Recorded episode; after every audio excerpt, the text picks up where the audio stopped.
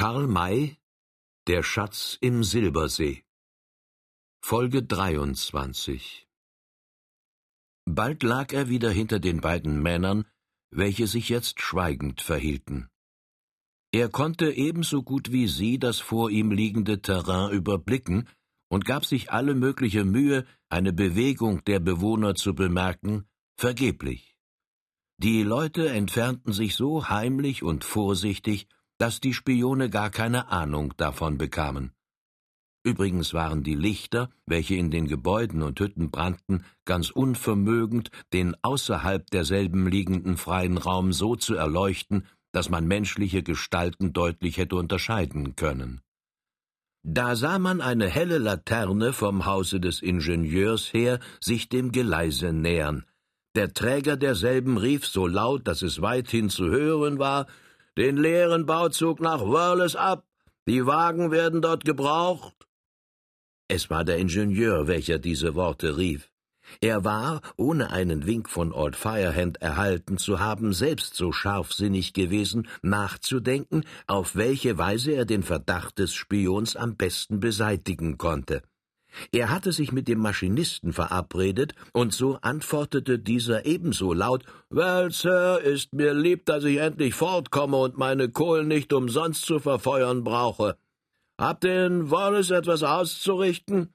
Nichts als eine gute Nacht an den Ingenieur, welcher wohl bei den Karten sitzen wird, wenn ihr dort angedampft kommt.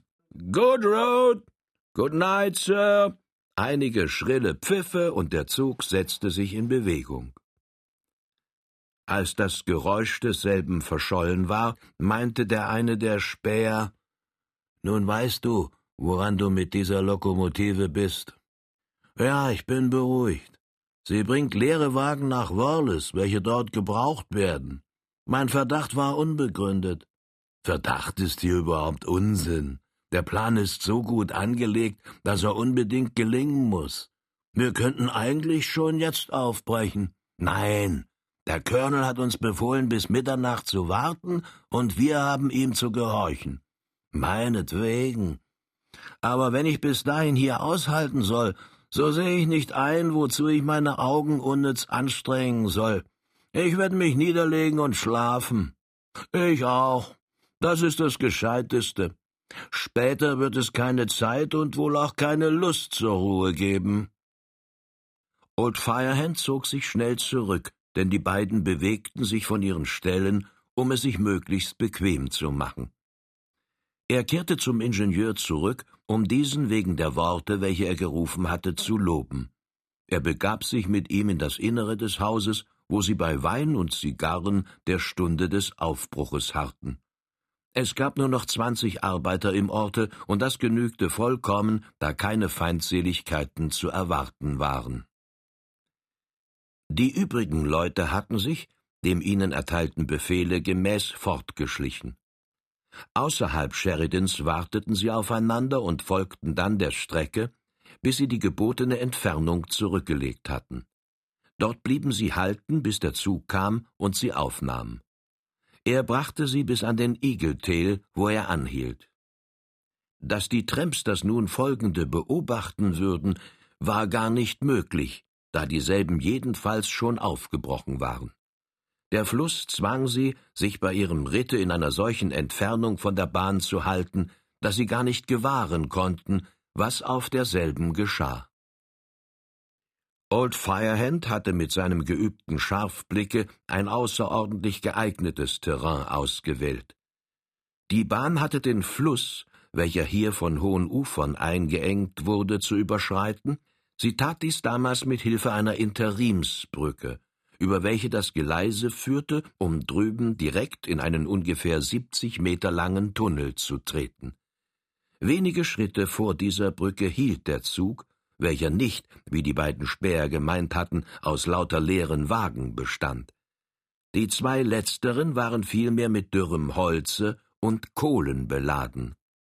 Kaum war der Train zum Stehen gebracht, so trat aus dem ringsum herrschenden Dunkel der Nacht ein kleiner, dicker Kerl, welcher wie ein Frauenzimmer aussah zur Lokomotive, und fragte den Führer derselben mit hoher Fistelstimme Sir, was wollt ihr denn jetzt schon hier? Bringt ihr etwa die Arbeiter? Ja, antwortete der Gefragte, indem er die sonderbare Gestalt, welche gerade im Lichtschein der Feuerung stand, erstaunt betrachtete. Wer seid denn ihr? Ich, lachte der Dicke. Ich bin die Tante Droll. Eine Tante Donner und Doria. Was haben wir denn mit Frauenzimmern und alten Tanten zu tun? Na, erschreckt nur nicht so heftig. Es könnte euren Nerven schaden. Tante bin ich nur so nebenbei. Man wird euch das später erklären. Also, warum kommt ihr? Es geschieht auf Befehl Lord Firehands, welcher zwei von den Tramps abgeschickte Spione belauscht hat. Diese hätten Verdacht geschöpft, wenn wir später aufgebrochen wären. Gehört ihr zu den Leuten dieses berühmten Masters?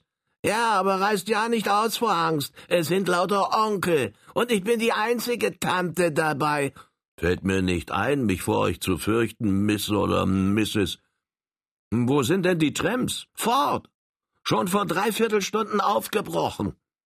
So können wir also die Kohlen und das Holz abladen? Ja, nehmt eure Leute wieder auf, und ich werde zu euch steigen, um euch die nötigen Winke zu geben. Ihr Winke geben? Man hat euch doch nicht etwa zum General dieses Armeekorps gemacht. Jawohl bin ich das. Mit eurer gütigen Erlaubnis natürlich. So, da bin ich. Und nun lasst euer Pferd hübsch langsam über die Brücke laufen und dann gerade so halten, dass die Kohlenwagen an den Eingang des Tunnels zu stehen kommen. Droll war auf die Lokomotive gestiegen. Die Arbeiter hatten beim Halten des Zuges die Wagen verlassen, mussten aber wieder in dieselben zurück. Der Maschinist betrachtete den Dicken noch einmal mit einem Blicke, aus welchem zu ersehen war, dass es ihm nicht leicht wurde, den Anordnungen dieser zweifelhaften Tante Gehorsam zu leisten. Na wird's? fragte Droll. Seid ihr denn wirklich der Mann, auf welchen ich zu hören habe? Jawohl.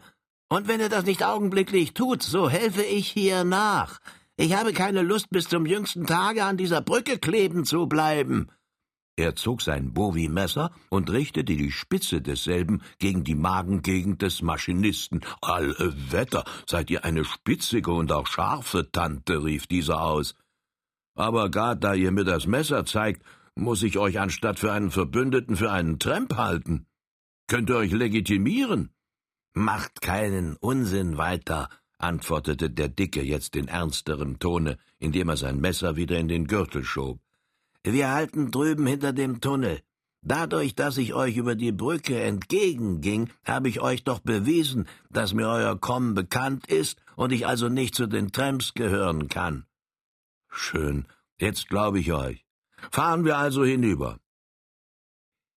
Der Zug passierte die Brücke und fuhr dann so weit in den Tunnel ein, dass die zwei hinteren Wagen außerhalb desselben stehen blieben. Jetzt sprangen die Arbeiter wieder ab und schütteten den Inhalt des einen Sturzwagens aus. Dann ging der Zug weiter und hielt jenseits des Tunnels im Freien so, dass der noch volle Wagen, welcher nun auch umgestürzt werden konnte, an den Ausgang desselben zu stehen kam. Diese Sturzwagen sind so eingerichtet, dass, während das Rädergestell stehen bleibt, der darauf ruhende Kasten zur Seite geneigt ausgeschüttet und dann wieder in seine vorige Lage zurückgebracht werden kann. Die Arbeiter stiegen ab, um vor und hinter dem Tunnel die Kohlen und das Holz zu einem leicht brennenden Haufen aufzuschichten, doch wurde das so arrangiert, dass die Schienen nicht von dem Feuer beschädigt werden konnten. Der Maschinist dampfte dann noch eine Strecke weiter, stoppte die Maschine und kam darauf wieder zurück. Sein Misstrauen war vollständig verschwunden. Was er sah, das musste ihn belehren, dass er sich unter den richtigen Leuten befand. Der Tunnel war durch einen hohen Felsen gebrochen, hinter welchem ein Feuer brannte, welches unten im Flusstale, wo die Tramps gelagert hatten, nicht gesehen werden konnte. Um dieses Feuer lagerten die Rafters und alle anderen, welche mit Old Firehand nach dem Eagle Tail gekommen waren. Rechts und links an der Flamme waren zwei Stämme eingerammt, welche oben in Gabeln ausliefen, in denen eine lange, starke Stange gedreht wurde, welche durch mächtig große Stücke von Büffelfleisch gesteckt worden war. Diese Männer waren, als der Zug durch den Tunnel kam, alle aufgestanden, um die Arbeiter zu begrüßen. Na, glaubt ihr nun, dass ich kein Tramp bin? fragte Droll den Maschinisten, als derselbe von seiner Maschine kam und mit an das Feuer trat. Yes, Sir, nickte dieser, ihr seid ein ehrlicher Kerl. Und ein guter dazu, das will ich euch beweisen, indem ich euch alle zum Essen lade. Wir haben eine fette Büffelkuh geschossen, und ihr sollt einmal sehen, wie sie schmeckt, wenn sie à la Prärie zubereitet worden ist. Es reicht für uns alle zu, und ich hoffe, dass eure Leute bald mit ihrer Arbeit fertig sind, um sich zu uns zu setzen. In kurzem saß man beim saftigen Mahle. Freilich war an dem Feuer nur für die wenigsten Platz, es hatten sich verschiedene Gruppen gebildet, welche von den Rafters, die sich als Wirte fühlten, bedient wurden. Es war außer der Büffelkuh noch ein kleineres Wild vorhanden, so dass es trotz der großen Zahl der Bahnarbeiter genug zu essen gab. Vorhin, bevor der Zug rangiert wurde und der Ingenieur den Schichtmeister aufgesucht hatte, um ihm den Befehl zum Aufbruch zu erteilen, hatte er ihm noch bemerkt, Old Firehand lässt euch sagen, wenn ihr über jenen Master Engel, euren einstmaligen Gefährten, etwas weiteres hören wollt, so sollt ihr euch an einen Deutschen, einen gewissen Mr. Pampel wenden, den ihr bei den Rafters treffen werdet. Kennt der ihn? Weiß er von ihm? Höchstwahrscheinlich, sonst würde Old Firehand euch doch nicht an ihn adressieren. Watson dachte jetzt an diese Weisung und spitzte die Ohren, um der deutschelnden Aussprache eines der Rafters zu entnehmen, dass derselbe der Betreffende sei. Nach kurzer Zeit hatte er sie alle sprechen gehört, doch es gab keinen unter ihnen, der nicht sein echtes Yankee-Englisch gesprochen hätte. Der Schichtmeister beschloss also, sich direkt zu erkundigen. Er war einer der wenigen, welche am Feuer Platz gefunden hatten. Neben ihm saß die Tante Droll und Humphrey Bill. Er wendete sich an den letzteren. Sir, erlaubt mir die Frage, ob sich wohl ein Deutscher unter euch befindet? Mehrere sogar, antwortete Bill. Wirklich, wer denn zum Beispiel? Nun, vor allen Dingen ist Old Firehand selbst ein Deutscher, und so dann kann ich euch da unsere dicke Tante und dort den schwarzen Tom als solche nennen. Vielleicht ist auch der kleine Fred, den ihr da drüben sitzen seht, zu den Deutschen zu rechnen. Hm, unter den genannten scheint sich der, den ich suche, nicht zu finden. So, wen sucht ihr denn? Einen gewissen Mr. Pampel. Pam, pam, pam, Pampel, rief Bill, indem er in ein schallendes Gelächter ausbrach. Heavens, welch ein Name! Wer kann ihn über die Lippen bringen? Pam, pam, pam, wie war es? Ich muss das Wort noch einmal hören. Mr. Pampel, wiederholte der Schichtmeister, worauf alle in das Gelächter des Humpli Bill einstimmten. Das Wort erklang von einer Gruppe zu der anderen und zog das Lachen hinter sich her, so dass es auf dem ganzen Platze kein ernstes Gesicht mehr gab, kein einziges, oh doch. Drolls Miene war unbeweglich geblieben. Er hatte sich ein großes Stück Büffellende hergenommen, schnitt riesige Bissen davon ab, steckte sie eine nach dem andern in den Mund und kaute mit einem Eifer und einer Andacht, als ob er weder den Namen noch das schallende Gelächter höre. Als das Letztere endlich verstummt war, ließ sich die Stimme Bills wieder vernehmen. Nein, Sir, da müsst ihr schlecht berichtet sein. Unter uns gibt es keinen, der Pampel heißt. Aber Old Firehand hat es mir sagen lassen, antwortete Watson. Da habt ihr den Namen nicht richtig gehört oder nicht richtig behalten. Ich bin überzeugt, dass jeder von uns sich lieber eine Kugel in den Kopf geben, als so einen Mann lächerlich machen würde. Meinst du nicht auch, alter Droll? Droll hielt im Kauen inne und antwortete, eine Kugel? Fällt mir gar nicht ein. Das kannst du freilich sagen, weil du nicht Pampel, sondern Droll heißest. Trügst du aber den ersteren Namen, so bin ich überzeugt, dass du nicht unter die Leute gehen würdest. Aber ich bin ja unter sie gegangen. Er betonte das in einer solchen Weise, dass Bill ihn von der Seite visierte und dann fragte, also du lachst nicht über diesen Namen. Nein, ich tue es nicht, um den Kameraden, welcher in der Tat unter uns weilt und genau so heißt, nicht zu beleidigen. Wie was, dieser Pampel befände sich also wirklich unter uns? Allerdings. Wer Teufel ist es denn? Ich selber bin es. Da sprang Bill auf und rief, Du, du selbst bist dieser Pam, Pam, Pam. Er konnte vor Lachen nicht weiter, und die anderen vermochten sich so wenig zu beherrschen, dass sie von neuem einstimmten. Die Heiterkeit wurde dadurch bedeutend erhöht, dass Droll vollständig ernst blieb und so in den Wohlgeschmack der Lände versunken weiterkaute, als ob er mit dem Gelächter und dessen Ursache nicht das Mindeste zu tun habe. Aber als er den letzten Bissen verschluckt hatte, stand er auf, sah sich rundum und rief, dass alle es hörten, Meschures, jetzt ist der Spaß zu Ende. Kein Mensch trägt die Schuld an seinem Namen, und wer den meinigen lächerlich findet, der mag es mir jetzt im Ernste sagen und dann sein Messer nehmen und mit mir ein klein wenig auf die Seite und ins Dunkle zu gehen. Wir werden sehen, wer von uns beiden dann noch lacht. Sofort trat eine tiefe Stille ein. Aber Droll, bat der Humplibill, wer konnte ahnen, dass du so heißest? Der Name ist wirklich zu apart. Wir haben dich nicht beleidigen wollen, und ich hoffe, dass du mir meine Worte nicht übel nimmst. Komm, setz dich wieder her zu mir. Well, das werde ich tun. Zornig bin ich gar nicht, denn ich weiß, dass das Wort wirklich pamplig klingt. Aber nun ihr wisst, dass dies mein Name ist. Habt ihr Ruhe zu geben?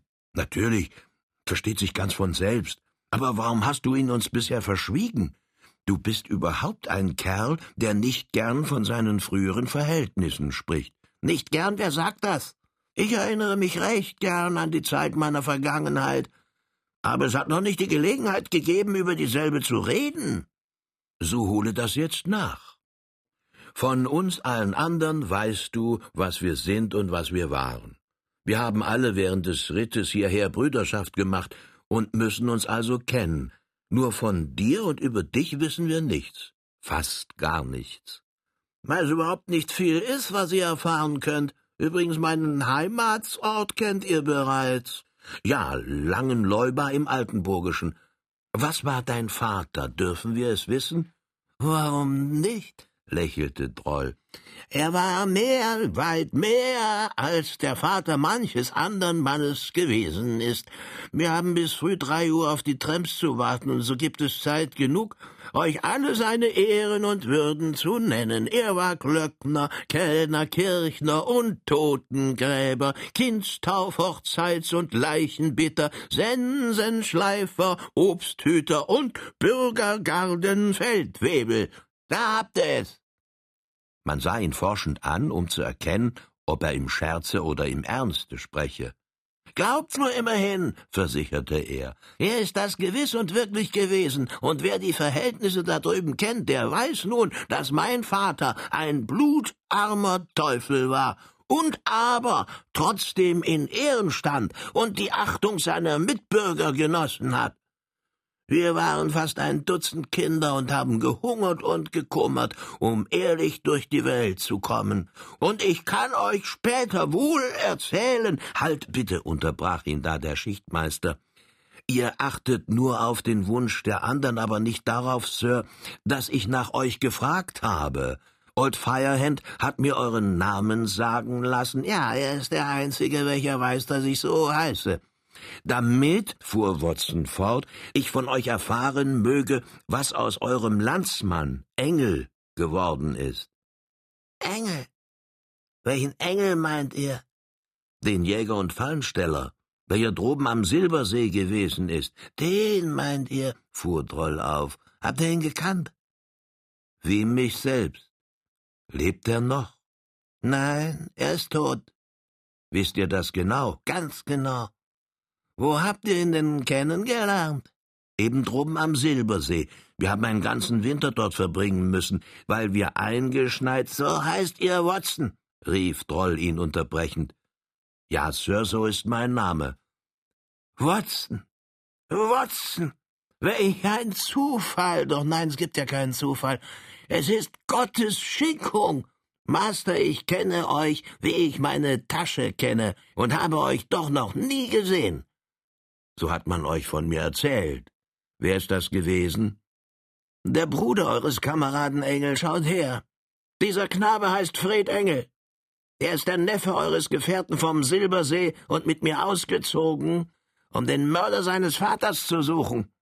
Ist sein Vater ermordet worden? fragte Watson, indem er dem Knaben die Hand bot und ihm freundlich zunickte. Ja, und zwar einer Zeichnung wegen. Welche widert die Zeichnung? fiel der Schichtmeister ein. Kennt ihr den Mörder? Jedenfalls ist's der rote Körne. Ja, er ist's, Sir. Aber er soll ja auch euch ermordet haben. Nur verwundet, Sir, nur verwundet. Der Stich traf glücklicherweise nicht ins Herz.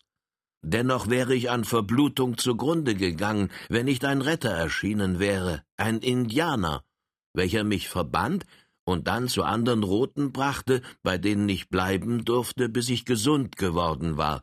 Dieser mein Retter ist der berühmteste der Indianer und heißt. Er sprach den Satz nicht aus. Er hielt mitten in demselben inne, richtete sich langsam empor und starrte nach dem Felsen, als ob er eine überirdische Erscheinung sähe. Von dorther kam Winnetou langsam gegangen. Er hatte sich entfernt, um zu rekognoszieren. Da kommt er. Da kommt er. Winnetou. Der Häuptling der Apachen, schrie der Schichtmeister. Er ist da, er ist hier. Welch ein Glück. Winnetou. Winnetou. Er stürzte auf den Häuptling zu, fasste die Hände desselben und zog sie an seine Brust. Der Apache blickte ihm ins Angesicht, und seine Züge legten sich in ein weiches, freundliches Lächeln, als er antwortete Mein weißer Bruder Watson. Ich kam zu den Kriegern der Timbabatschen und erfuhr von ihnen, dass du wieder gesund geworden und nach dem Mississippi gegangen seist. Der gute Manitou muss dich sehr lieb gehabt haben, dass er deine Wunde, welche schlimmer war, als ich dir gestand, heilen ließ. Setze dich nieder und erzähle, wie deine ferneren Tage bis auf den heutigen verlaufen sind. Es gab keinen, welcher gemeint hätte, dass jetzt der Gedanke an die Tramps weit notwendiger sei als die Erzählung der Erlebnisse des Schichtmeisters. Was Winnetou tat, war gewiss richtig. Wenn er die Aufmerksamkeit von dem eigentlichen Grunde der Anwesenheit so vieler Menschen auf die eine Person, den Schichtmeister, lenkte, so hatte er sicher seine gute Absicht dabei und hatte sich auf seiner Rekognoszierung überzeugt, dass man sich vollständig in Sicherheit befinde und ganz ruhig von etwas anderem als den Tramps sprechen könne. Natürlich waren alle gespannt auf die Erzählung eines Mannes, welchem Winnetou das Leben gerettet hatte, und man hörte fast keinen lauten Atemzug, als Watson jetzt sein Abenteuer so berichtete, wie er es Old Firehand und dem Ingenieur erzählt hatte. Als er zu Ende war, zögerte er keinen Augenblick zu fragen, und ihr, Master Droll, könnt mir also sagen, was aus meinem Kameraden geworden ist. Ja, das kann ich, antwortete der Dicke. Ein toter Mann ist das eben geworden. So hat der Colonel ihn ermordet. Nein, aber verwundet grad so wie euch, und daran ist der arme Teufel gestorben. Erzählt, erzählt, Sir. Das ist schnell berichtet. Ich brauche gar nicht viele Worte zu machen.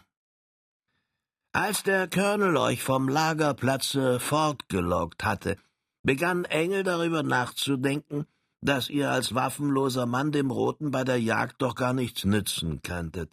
Warum hatte er euch mitgenommen? Er musste eine besondere Absicht, welche mit der Jagd gar nichts zu tun hatte, dabei verfolgen. Ihr beide hattet dem Colonel nicht getraut, und nun wurde es Engel, der euch sehr lieb gewonnen hatte, Angst um euch. Diese Angst ließ ihm keine Ruhe, und so machte er sich auf, um euren Spuren, welche sehr deutlich waren, nachzufolgen.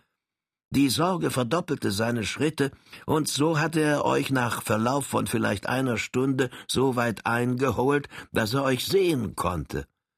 Er trat eben um die Ecke eines Gebüsches, als er euch erblickte. Aber was er sah, riss ihn wieder hinter dieselbe zurück.